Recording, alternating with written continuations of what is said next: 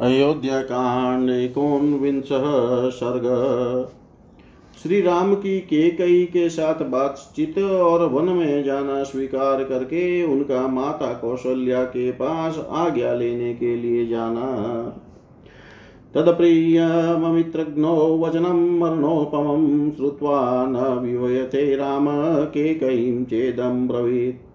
वह प्रिय तथा मृत्यु के समान कष्टदायक वचन सुनकर भी शत्रुसूदन श्री राम व्यतीत नहीं हुए। उन्होंने के कही से इस प्रकार कहा, एवं अस्तु गमिष्यामि, वनं वस्तु महं त्वितः जटाचीरतो राज्ञ प्रतिज्ञानामनुपालयन् माँ, बहुत अच्छा ऐसा ही हो। मैं महाराज की प्रतिज्ञा का पालन करने के लिए जटा और चीर धारण करके वन में रहने के निमित्त अवश्य यहाँ से चला जाऊँगा। इदं तु ज्ञातुमिच्छामि किमर्थं माँ महीपति नाभिनन्ति दुर्दर्शो यथा पूर्वमरिन्दम्। परंतु मैं यह जानना चाहता हूँ कि आज दुर्जय तथा शत्रुओं का दमन करने वाले महाराज मुझसे पहले की तरह प्रसन्नता पूर्वक बोलते क्यों नहीं है? मन्युना मन्युना च त्वया कार्यो देवी ब्रूहि तवाग्रतः यास्यामि भव सुप्रीता वनं चीरजटाधर। देवी, मैं तुम्हारे सामने ऐसी बात पूछ रहा हूँ, इसलिए तुम्हें क्रोध नहीं करना चाहिए। निश्चय चीर और जटा धारण करके मैं वन को चला जाऊँगा। तुम प्रसन्न रहो। हितेन गुरुणा पिता पित्रा कृतज्ञेन नृपेण च, नियुज्यमानो विस्त्रब्धः किं नु कुर्यामहं प्रियम्। राजा मेरे हितेशी गुरु पिता और कृतज्ञ हैं। इनकी आज्ञा होने पर मैं इनका कौन सा ऐसा प्रिय कार्य है जिसे निशंक होकर न कर सकूँ? अलिगम मानसं त्वेकं हृदयं दहते मम स्वयं यन्नाहं माँ राजा भ्रतस्याभिषेचनम् किंतु मेरे मन को एक ही हार्दिक दुख अधिक जला रहा है कि स्वयं महाराज ने मुझसे भरत के अभिषेक की बात नहीं कही। अहमीशितां राज्यं च प्राणानिष्टान् धनानि च हृष्टो भ्रात्रे स्वयं दद्यां भ्रताया प्रचोदित। मैं केवल तुम्हारे कहने से भी अपने भाई भरत के लिए इस राज्य को, सीता को, प्यारे प्राणों को तथा सारी संपत्ति को भी प्रसन्नता पूर्वक स्वयं ही दे सकता हूँ। किं पुनः मनुजेन्द्रेण स्वयं पित्रा प्रचोदित तव च प्रियकामार्थं प्रतिज्ञामनुपालयन्। फिर यदि स्वयं महाराज मेरे पिताजी आज्ञा दें और वह भी तुम्हारे प्रिय कार्य करने के लिए तो मैं प्रतिज्ञा का पालन करते हुए उस कार्य को क्यों नहीं करूँगा? तथा श्वासय हिमन्तं किं त्विदं यन्महीपति वसुधा शक्तनयनो मंदम श्रूणी मुंचति तुम मेरी ओर से विश्वास दिलाकर इन लज्जाशील महाराज को आश्वासन दो। ये पृथ्वीनाथ पृथ्वी की ओर दृष्टि किए। धीरे धीरे आँसू क्यों बहा रहे हैं?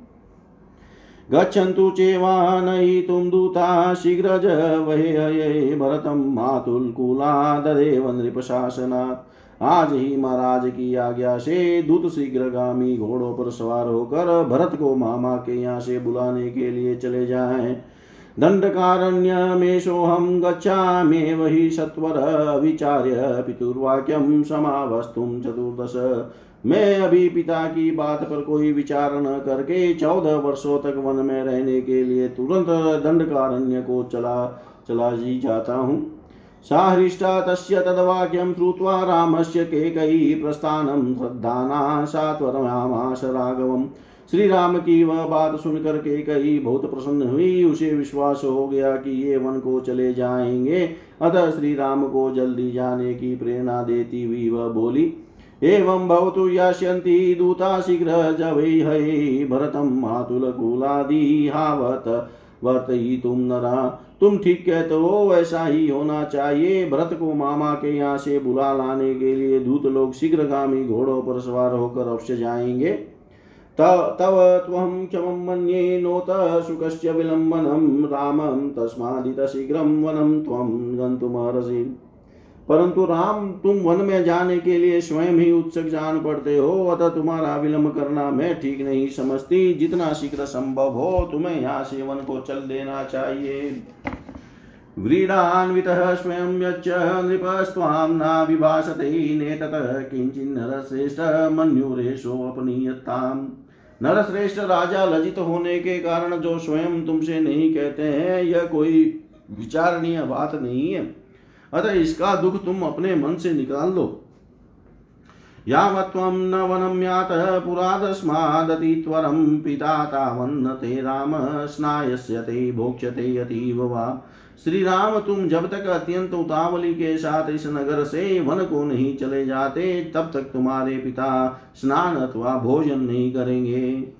दिकष्टमिति निःश्वस्य राजा शोकपरिप्लुतः न्यपतत, तस्मिन् पर्यङ्के हेमभूषिते। के कई की यह बात सुनकर शोक में डूबे हुए राजा दशरथ लंबी सांस खींचकर बोले, धिकार है। हाँ ये बड़ा कष्ट हुआ। इतना कहकर वे मूर्छित हो, उस स्वर्ण भूषित पलंग पर गिर पड़े। रामोऽप्युत्थाप्य राजानं केकयाभिप्रचोदितः कषयेव तत् हतो वाजीवनं गन्तुं कृतज्वत्वर। उस समय श्री राम ने राजा को उठाकर बिठा बैठा दिया और के कई से प्रेरित हो घोड़े की चोट खाए वे घोड़े की भांति वे शीघ्रता पूर्वक वन जाने के लिए उतावले हो उठे। तत्प्रिय मनार्याय मनार्याया वचनं दारुणोदयं श्रुत्वा गतव्यतो राम। के कईं वाक्यं ब्रवीत्। अनार्या के कई के उस प्रिय एवं दारुण वचन को सुनकर भी श्री राम के मन में वैता नहीं हुई। वे के कई से बोले? नाहमत्परो देवी लोकमावस्तुमुत्सहे विद्धि मामृषिभिस्तुल्यं विमलं धर्ममास्थितम् देवी मैं धन का उपासक होकर संसार में नहीं रहना चाहता, तुम विश्वास करो, मैंने भी ऋषियों की ही भांति निर्मल धर्म का आश्रय ले रखा है। यत्र तत्र भवतः किञ्चिच्चख्यं कर्तुं प्रियं मया प्राणानपि परित्यज्य सर्वथा कृतमेव तत्।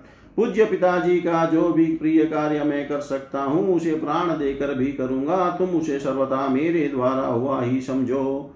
न हि यतो धर्मचरणं किञ्चिदस्ति महत्तरं यथा पितरि शुश्रूवा सा तस्य वचनक्रिया पिता की सेवा अथवा उनकी आज्ञा का पालन करना जैसा महत्वपूर्ण धर्म है, उससे बढ़कर संसार में दूसरा कोई धर्माचरण नहीं है। अनुक्तोऽप्यत्र भवता भवत्या वचनादहं वने वत्स्यामि विजने वर्षाणि चतुर्दश।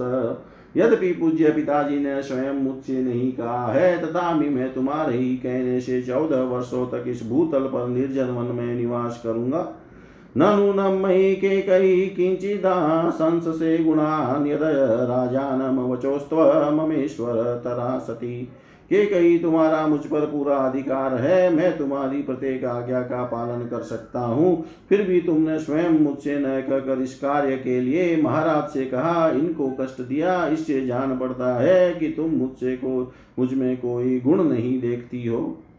यावन्मातरमापृच्छे सीतां चानुनयाम्यहं ततोऽध्येव गमिष्यामि दण्डकानां महद्वनम्। अच्छा अब मैं माता कौशल्या से आज्ञा ले लूँ और सीता को भी समझा बुझा लूँ। इसके बाद आज ही विशाल दंडक वन की यात्रा करूँगा। भरतपाल यद्राज्यं शुश्रूषे च पितुर्यथा तथा भवत्या कर्तव्यं स ही धर्म सनातन।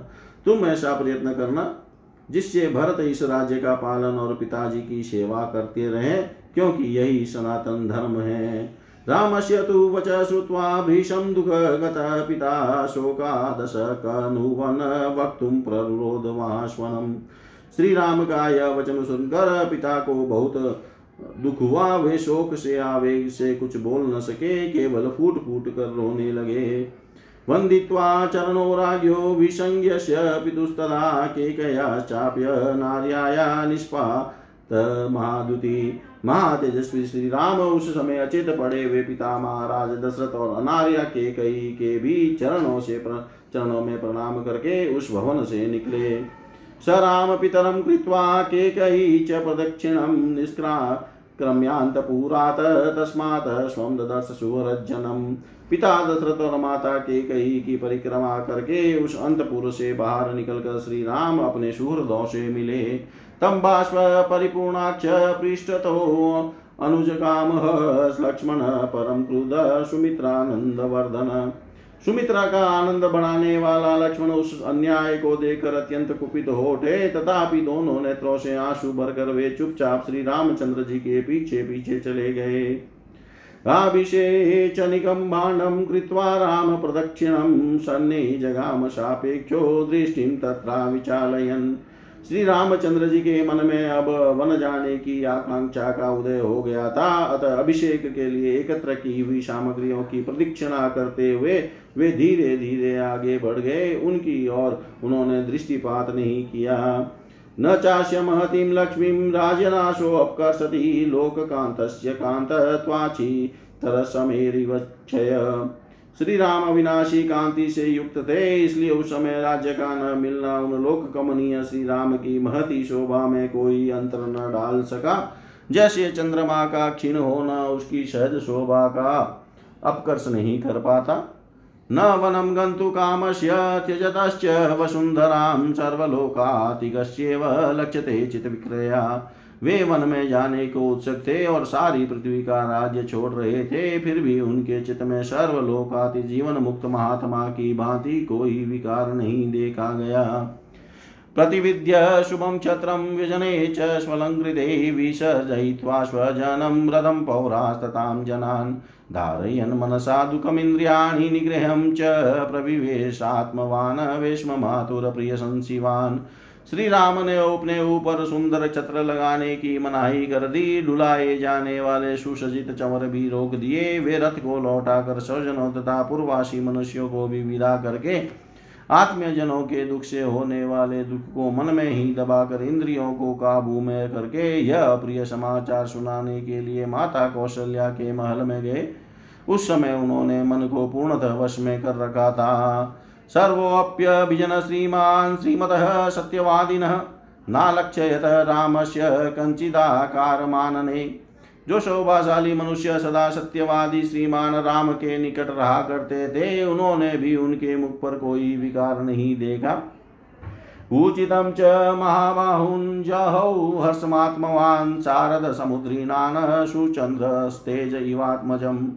मन को वश में रखने वाले महाबाहु श्री राम ने अपनी स्वाभाविक प्रसन्नता उसी तरह नहीं छोड़ी थी, जैसे शरद काल का उद्दीप्त किरणों वाला चंद्रमा अपने सहज तेज का परित्याग नहीं करता है। वाचा मधुरया राम सर्वसम्मान यञ्जनं मातु समीपं धर्मात्मा प्रविवेश महायशा महायशस्वी धर्मात्मा श्री राम मधुर वाणी से सब लोगों का समान करते हुए अपनी माता के समीप गए। तम गुणे समतां प्राप्तो भ्राता विपुल विक्रम, सौमित्र राज धारयन् दुःखमात्मजम्। उस समय गुणों में श्री राम की समानता करने वाले महापराक्रमी भ्राता सुमित्रा कुमार लक्ष्मण भी अपने मानसिक दुख को मन ही, मन में ही धारण किए वे श्री राम के पीछे पीछे गए। प्रविश्य वे समाधिवृशं चाद विपतिमागतां न चेव रामोऽत्र जगाम विक्रिया शूर विक्रियाँ शूरजनस्यात्मविपत्तिशङ्कया अत्यंत आनंद से भरे हुए उस भवन में प्रवेश करके लौकिक दृष्टि से अपने अभिष्ट का अर्थ का, अभिष्ट अर्थ का विनाश हुआ देखकर भी हिदेशी सूर्यों के प्राणों पर संकट आ जाने की आशंका से श्री राम ने यहाँ अपने मुख पर कोई विकार नहीं प्रकट होने दिया। इतिहास श्रीमद रामायणे वाल्मीकि आदि काव्ये, अयोध्या कांडे, एकोनविंश सर्ग, सर्व श्री शाम सदा शिवाय अर्पणमस्तु। ओम विष्णवे नमः। ओम विष्णवे नमः। ओम विष्णवे नमः।